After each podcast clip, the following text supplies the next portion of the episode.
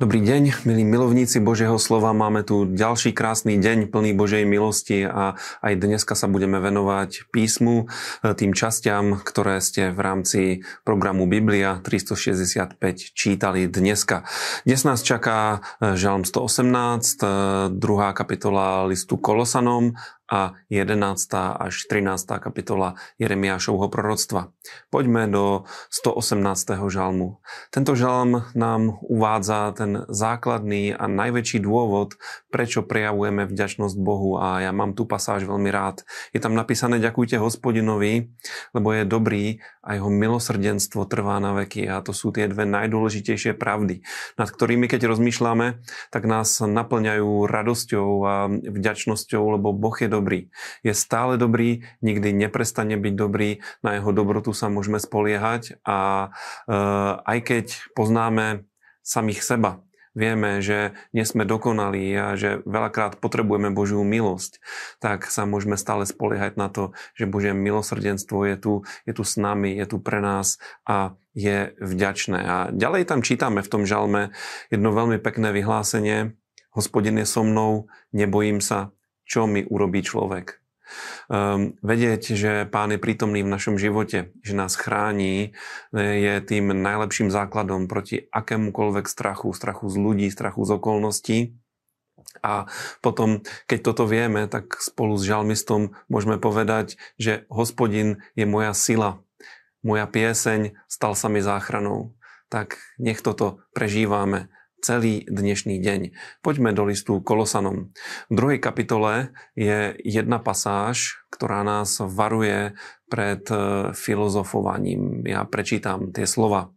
Dajte pozor, aby vás niekto nepriviedol do otroctva prázdným a klamným filozofovaním, založeným na ľudských podaniach, na živloch sveta a nie na Kristovi.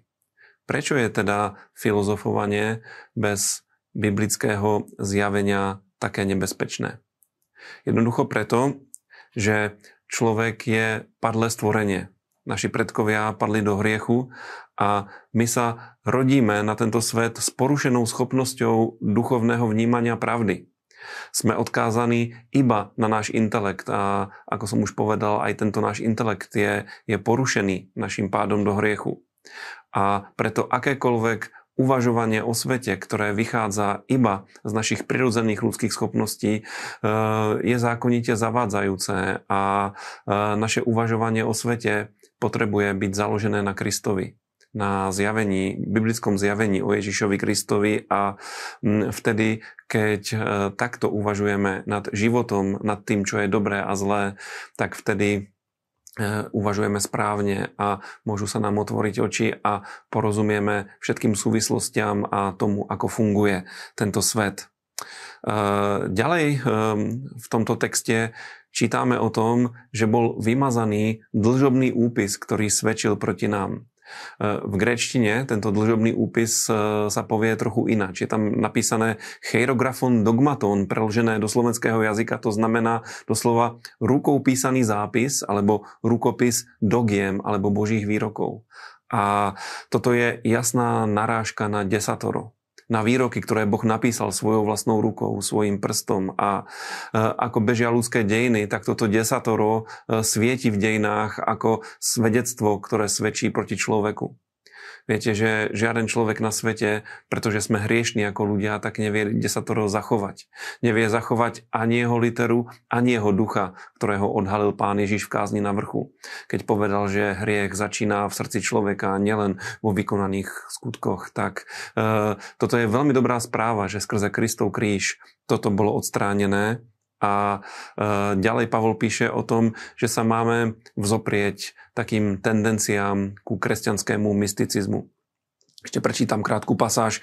Nech vás nepripraví o víťaznú cenu nikto, kto sa vyžíva v poníženosti a v uctievaní anielov, kto sa nechá unášať tým, čo videl, bezdôvodne sa nadúva pod vplyvom svojho telesného zmýšľania. E, áno, my máme takú tendenciu sústrediť sa na rôzne, rôzne videnia, na rôzne duchovné zážitky. Ľudia majú prirodzenú tendenciu okrem Boha uctievať aj ďalšie duchovné bytosti, ako sú anieli, ale e, preto to nie je v biblickom kresťanstve žiadne miesto a preto treba byť triezvým človekom, treba mať jasnú mysel, e, čítať Božie slovo, rozumieť mu a podľa neho aj žiť.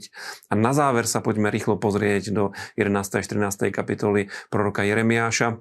Čítame tam proroctva o rôznych trestoch pre Izrael za ich odpadnutie od Boha. A je tam jeden veľmi zaujímavý verš, prečítam ho. Či môže kúšiec zmeniť farbu svojej kože a leopard svoje škvrny? Ako dokážete konať dobrovi, navyknutý na zlobu? Človek sám nevie zmeniť svoju prirodzenosť. Nedokáže sa zmeniť, nedokáže sa z hriešného človeka stať človekom, ktorý, ktorý sa páči Bohu. Ale existuje tu e, milosť na to. E, naše spasenie nie je z našich skutkov, je z Kristovej milosti. Ako som povedal pred chvíľkou, ten, to svedectvo proti nám bolo pribité na kríž. A práve preto my môžeme túto milosť prijať a Božia moc a Božia milosť nás mení. Začínali sme tým, že Boh je dobrý a jeho milosrdenstvo je väčné a tým aj skončíme. Práve jeho milosť a jeho milosrdenstvo nás mení a vedia nás preniesť aj celým dnešným dňom. Ďakujem, že ste ma počúvali a teším sa na stretnutie nad Bibliou opäť na budúce.